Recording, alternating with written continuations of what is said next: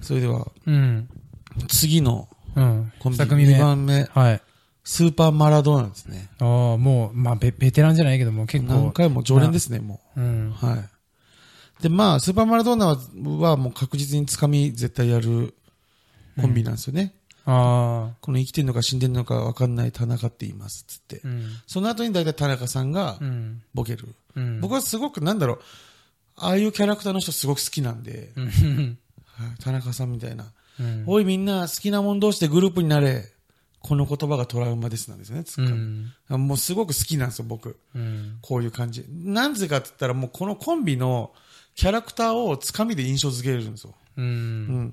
この生きてるのか死んでるのか分かんないのが田中って言いますっていうことによってツッコミの人がなんかこうそのガサツでワイワイ来る感じには、いその言葉でなんとなく見えるし、うんその後の紹介された田中さんが、おいみんな、スケア戻してグループになれ、この言葉と名前ですっていうことを言って、この人のキャラクターもなんとなくわかる。まあね、見た目そうとそうそそうの言葉が合致する瞬間だもんね。でいじめっ子といじめられっ子みたいな、うん。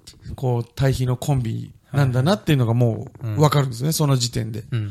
で、ネタ自体がいい人のふりした近所の怖い人みたいな感じで、うん。で、この前なんかお隣さんとパーティーしましたよね。そんなん怖いじゃないかみたいな感じで。で、まあ、スーパーマラダーのネタって結構その、いじめられっ子っぽく見える田中さんが、うん。結構狂気的な人間性を出してはいはいうん、怖ーって、そのいじめっ子っぽい竹内さんがなる対比が割とこう、今までも多分受けてきたうん。パターンなんですけど、うんまあ、今回もそうですよね。で、なんか、あの、な田中さんが、うん。あの、お隣さんを招き入れる役でう、ん。たけしさんは、うん。お隣さんだ、で、招き入れられる側だけど、すごいやばいやつっていう感じで、うん。まあ、漫才コントみたいな感じで入っていくんですけど、うん。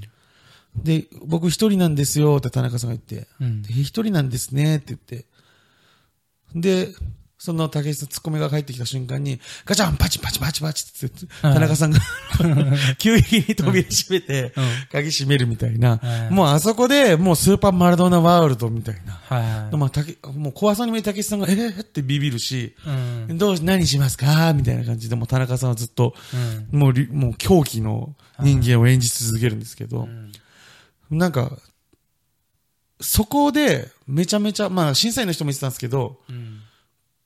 多分、見てる側が、こっからすごいネタが来るっていううん。意識ができすぎちゃって、スーパーマルダーの過去のネタも、そうだね。見てるがゆえに、こ下馬評がね。そあう、るすっごい期待値上がったっす、多分。はいはいはい。で、ネタ自体全然、多分悪悪くないとか、そういう次元で言いたくないけど、うんなんすけど、多分、その、期待す、力がある人間だからこその、その期待されすぎたっていうのが、まあうんね。本人たちの緊張感を逆に生んじゃったりとかう、ん。なんか、うん自分らの実力が自分らの首絞めてるっていう、めちゃめちゃかっこいい、うん。なんかこう、こけ、まあ、こけ、こけてるわけじゃないけど、うん。なんかこう、なん、感じになっちゃったんかなと思うんですよね。うん。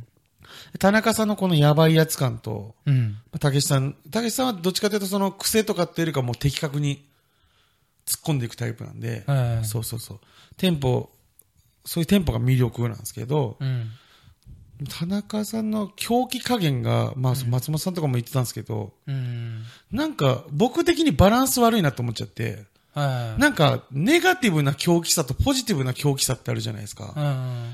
なんか、最初のガチャンガチャンガチャンつって、うん。僕はもう暗い狂気さを感じたんですよ。田中さんに。うん。めちゃめちゃ怖い。グーっていう。うんだけど後半、ボンキュ、ボンパーみたいな、うん。あの、明るい狂気さみたいなのが出てきて、はい。なんか僕的にそこのバランスが、うん。なんかこう、どう見たらいいんか途中でちょっとわかんなくなっああ、なるほどね。た部分があって、はいはいはいなんかもっと僕、か勝手な好き嫌いなんですけど、これは。田中さんもっと暗い狂気さを、ええボソっていう方で、うん。ボソっていう怖さみたいなんで、うん。とか、なんか僕好きだったのは、なんか、こんなにって言った後に手こうや るやつあったじゃないですか。 なんか、あれってまだ明るい狂気さまで行ってなくて、まあ逆に、えー、怖ーこの人ってなる、ああ、。そうそうそうそうう、感じだったんですけど、なんかうん、後半、まあ確かに後半ってやっぱ上げるのがネタの作り方的に一番いいんですけど、うん。なんかそのテンションで上げるより展開で上げてほしかったみたいな。おお感じがあって、なんか結構上げるっていうのを無理やり作っもう偉そうだけど、作ってるように見えちゃった気はしましたね、僕は。うー。うんん。いいネタを、いいネタの作り方を知ってるがゆえに、うん。うん。っていう感じなんかなと思いましたね。うん。ジェスチャー、あと、まあ、武井さんが、なんか、まあ、こっちが本来狂気ある人間役なんで、うん。ふははは、 この奥さんたち会えますかねふははは、みたいなこと言って、うん。で、田中さんが、あ、笑ってる、あれ受けたんかなっつって、ポンキューポンパーってあれ面白いネね。タやるところとか、うんやっぱあの辺のなんかもう、あれはもう田中さんワールドというか、うん。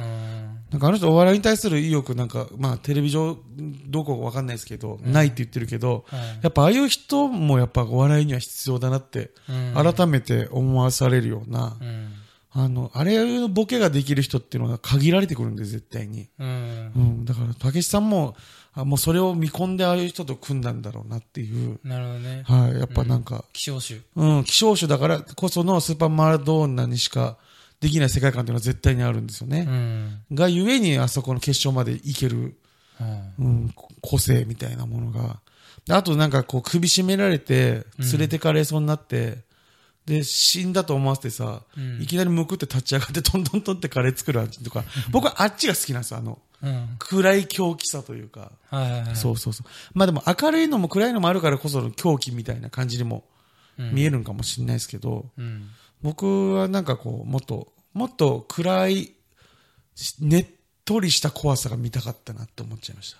えはい、どうでしたスーパーマラドンナ。なんとなく今聞いてて、ネタ自体はえ。うん。思い出してます。うん。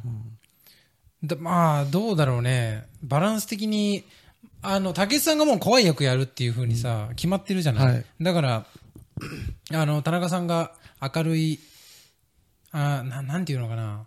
うん。暗いと暗いになっちゃうもんね。うん。なこ怖いと、うん。暗くて怖いやつと暗くて怖いやつになっちまゃうあ、かそら、っかそっか。そのバランス考えたらさ、うんなんか、どうなんだろうね。そうだね。確かにどっちも狂気を演じなきゃいけなかったからこその難しさみたいなのもありますね。そう。だから、そうだよね。だから田中さんは必然的に明るい狂気をやることになるじゃん。うん。でもさ、何なんだろう。そこって多分さ、最初のネタの入りの時点でさ、結構、この世の中のお笑いレベルがすごい上がってきてるじゃん。うん。だから明るい狂気やるんだなって、もうちょっと結構バレてるじゃないうん。みんなが予想まあ、ひする、うん。対比してね。うん、そういう感じで来るのかなって予想されちゃってたから、それで、すな、なんなんだろう。ちょっと、したがっかり感みたいなのがあったのかなとは一瞬思ったけど。そうですね。うん。まあ結局、まあ今後、この後出てくるジャルジャルとかみたいな、うん。ジャルジャルっていうのはそのネタの方向性みたいのが正直あんまない。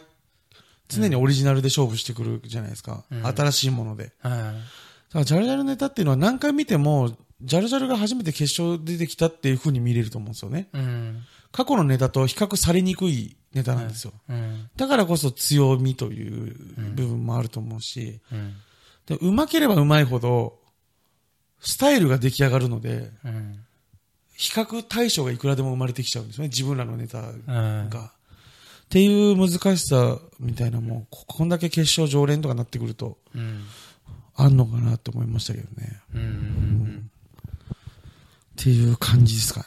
スーパーマラドーナ。はい。いや、でも、おも、そうですね。もう全員面白いですよね、でも結